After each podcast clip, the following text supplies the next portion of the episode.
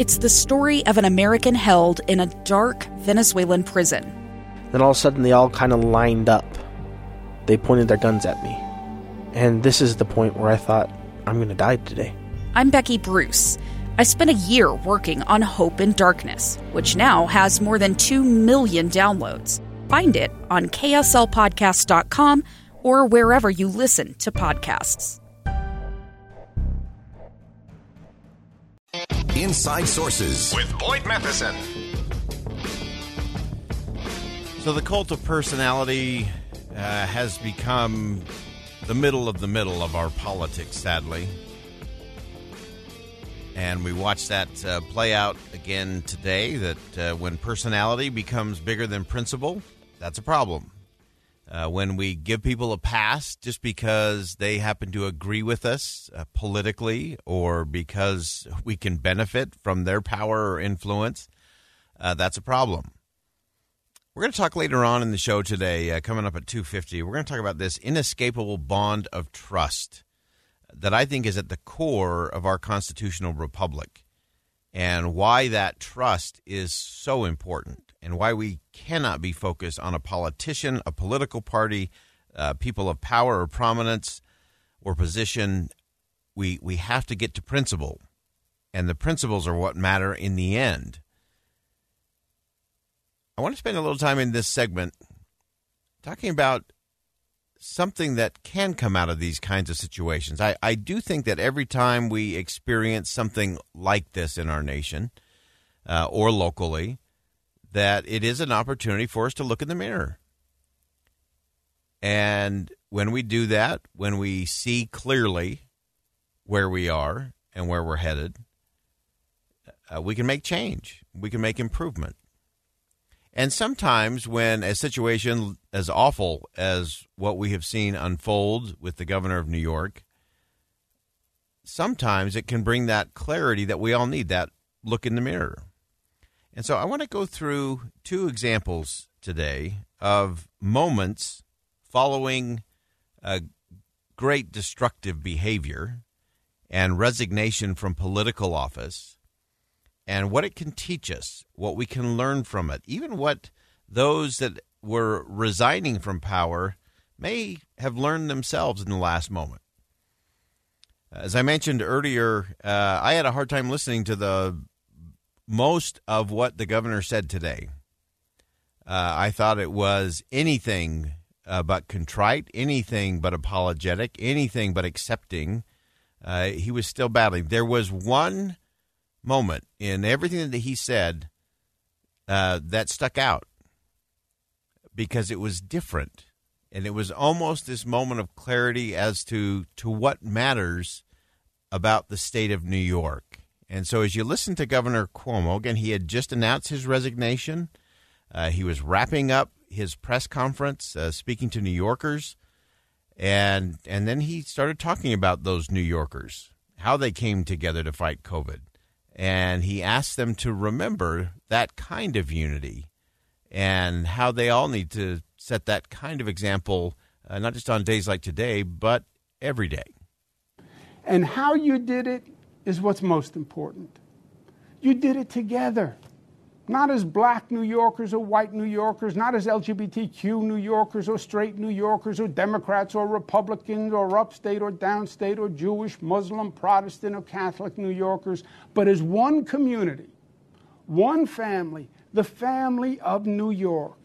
You overcame the naysayers and the haters and the fear and the division, and you unified and you rose and you overcame and you saved lives. And that was powerful in its effect.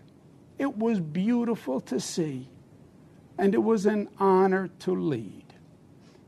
Please remember that lesson. Hold it dear and hold it up high for this nation to see, because it is New York State at her finest, creating her legacy, fulfilling her destiny, giving life and animation to the lady in the harbor saying, Excelsior! We can be better. We can reach higher. And proclaiming E pluribus unum. Out of many, one.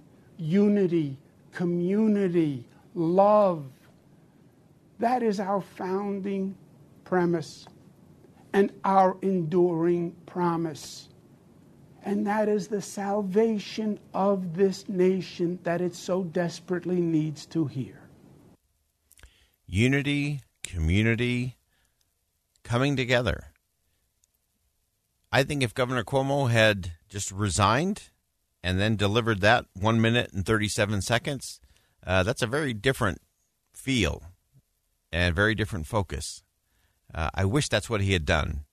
Uh, but despite disagreeing with everything else that the governor said today, uh, including a few ands, buts, and ors, uh, this part was a principle.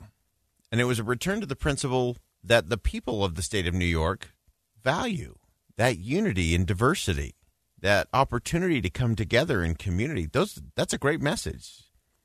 And whether that was just a scripted moment from the governor or if it that was to me it felt authentic. It was probably the only thing that felt authentic uh, from the governor today, uh, and that's good. And we should we should recognize that and we should learn from that. And I have to tell you, the more I thought about it, and uh, thanks to my good friend Stan who who raised this uh, to my attention, saying, "Hey, this this is this is one good thing out of all the awful that this is, and and yet to come."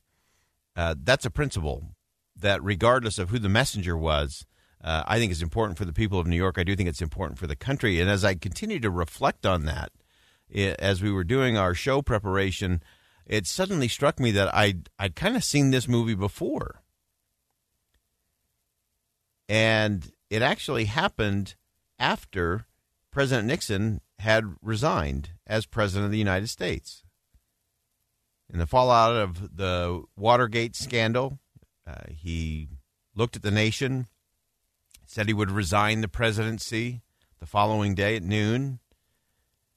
And then there was this moment, and I had I had kind of missed this moment until a couple years ago. Uh, you may remember I had the opportunity to sit down with uh, with Bob Woodward, and of course he was a, a big part of that whole uh, uncovering of of Watergate and getting to the end of of that row.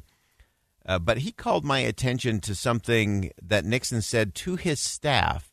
So, not to the nation. This was a smaller group of White House staff.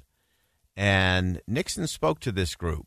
Uh, he was obviously exhausted. Uh, Bob Woodward described it as the you know the president was sweating and and nervous uh, as he addressed the people who were closest to him in working in the White House every day.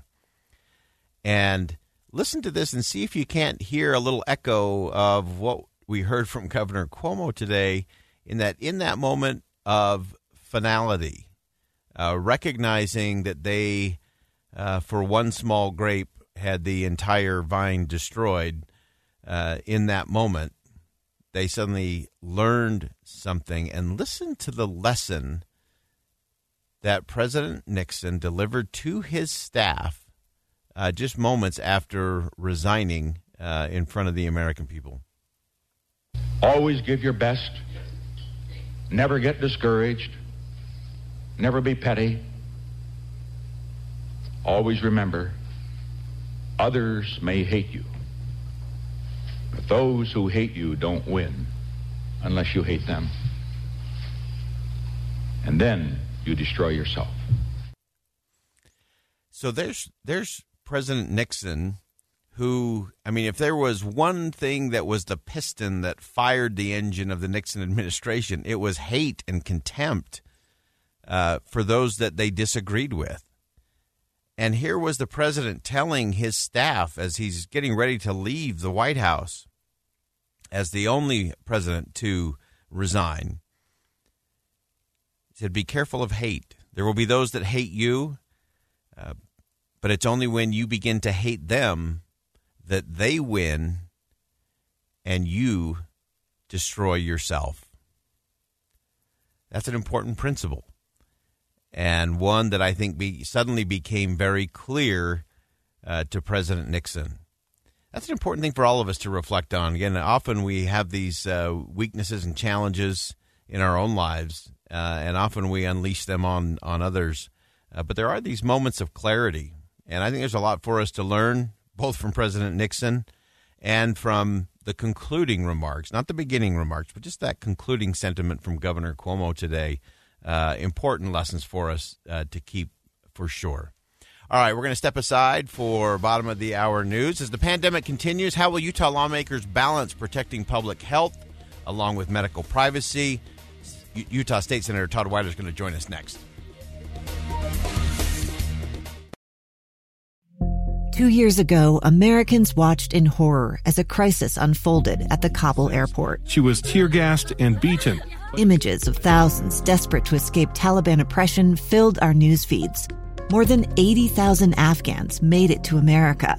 But the story didn't end there. It was very cold. There was no power, no heat. Who would help our newest neighbors? I'm Andrea Smardon. In Stranger Becomes Neighbor, you'll hear the stories of some remarkable refugees who left their homes and their dreams behind only to start over from zero. Their only possession was three blankets. And you'll meet Americans who stepped up to help them. You want me to come when you deliver your baby. What can one person do in the face of an international disaster decades in the making? That's Stranger Becomes Neighbor. Find us at kslpodcast.com, follow us on Apple Podcasts, or anywhere else you listen.